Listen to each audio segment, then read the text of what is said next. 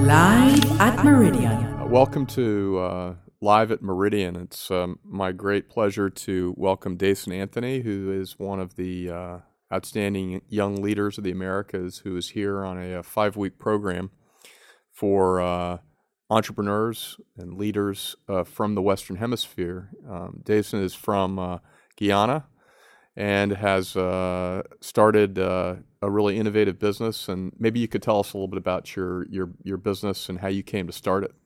All right. Uh, so my business practically started uh, July of 2016, uh, July of 2015. Sorry.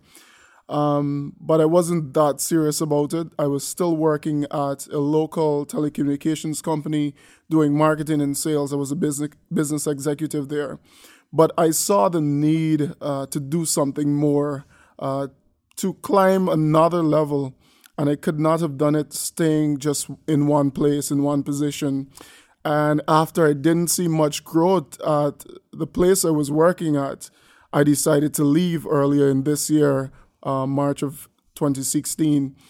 And it has been a good move. Um, you know, I would have had some problems in the earlier part of it, but I don't regret it. I don't regret it for one reason that I'm here today. I'm among 250 fellows that were lucky to get the opportunity to not only grow their business, but to engage and network with other people and share other ideas. And I have been become so open minded about this. But 592 Dresses is basically a, an online marketplace what we're trying to do is to assist local designers to get their products out there in the market globally. And we're trying to make it convenient for Guyanese to shop because it's terrible how we uh, get to purchase in Guyana. Uh, we would have to sh- bring in stuff uh, from the United States, and the taxes and the duties that you would have to pay is so much. So we're giving uh, outlets in Guyana the option to sell on the online marketplace. So, um, is this about giving? Is your is your market principally domestic in Guyana, or is it about selling uh, textiles or dresses from Guyana out into other markets? So right now, uh, when we first started off, we started manufacturing right in Guyana. But as I left my job, it became much uh, expensive to do the production because there was not a lot of capital.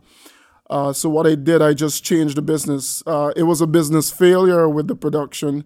So quickly, as an entrepreneur thinks, he has to change because yeah. you're studying where's my next uh, bread and butter gonna come from. So I swiftly changed within about weeks.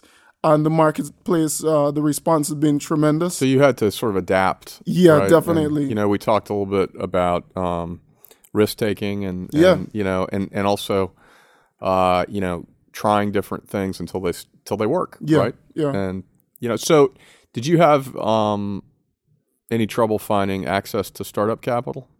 Um, I did. Uh, we do have access in Guyana, but there's so m- much requirements that you would have to provide to them. Um, so is this self-funded or friends and family? This is this is angel investors. Or? Yeah, this is definitely self-funded. There's no investors or anything. Um, this is all me every single uh, penny that I work for every month.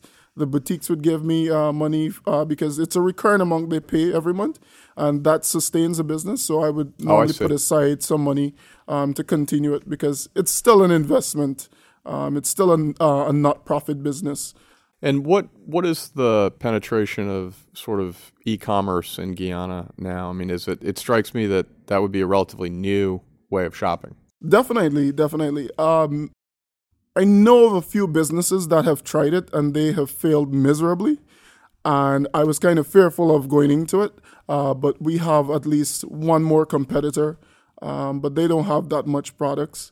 And because I'm allowing these popular boutiques to come on board with me, my network is much more bigger. So everyone is mentioning 592 dresses. Oh, you can come in store or you can buy it on 592 dresses. So that's extra traffic for me. So you're leveraging the existing brands of things that people already want, but just making it available to them in a different way. Definitely, definitely. Much more convenient. They can just go online, shop, and they get the product right. So is it just is it just women's clothes or both right now it's both. We started off with women, but we saw the need to do men as well, and we've had a tremendous response.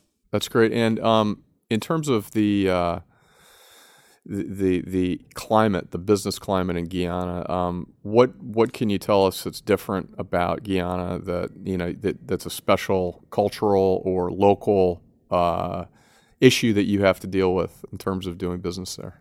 Uh, there's no cultural uh, uh, issues uh, when doing business in Guyana. For me, uh, from my perspective, is you always have to be on top. You have to be well known and popular.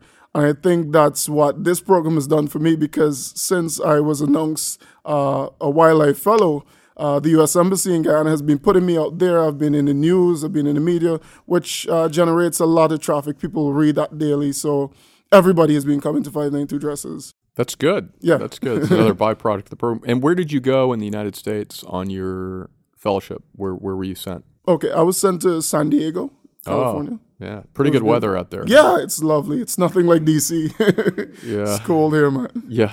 Yeah. San Diego is wonderful. Uh, I lived there for a couple of years. Did you get to see the beach? Yeah, I was on Pacific Beach because I was close uh, with Yeah. my host placement.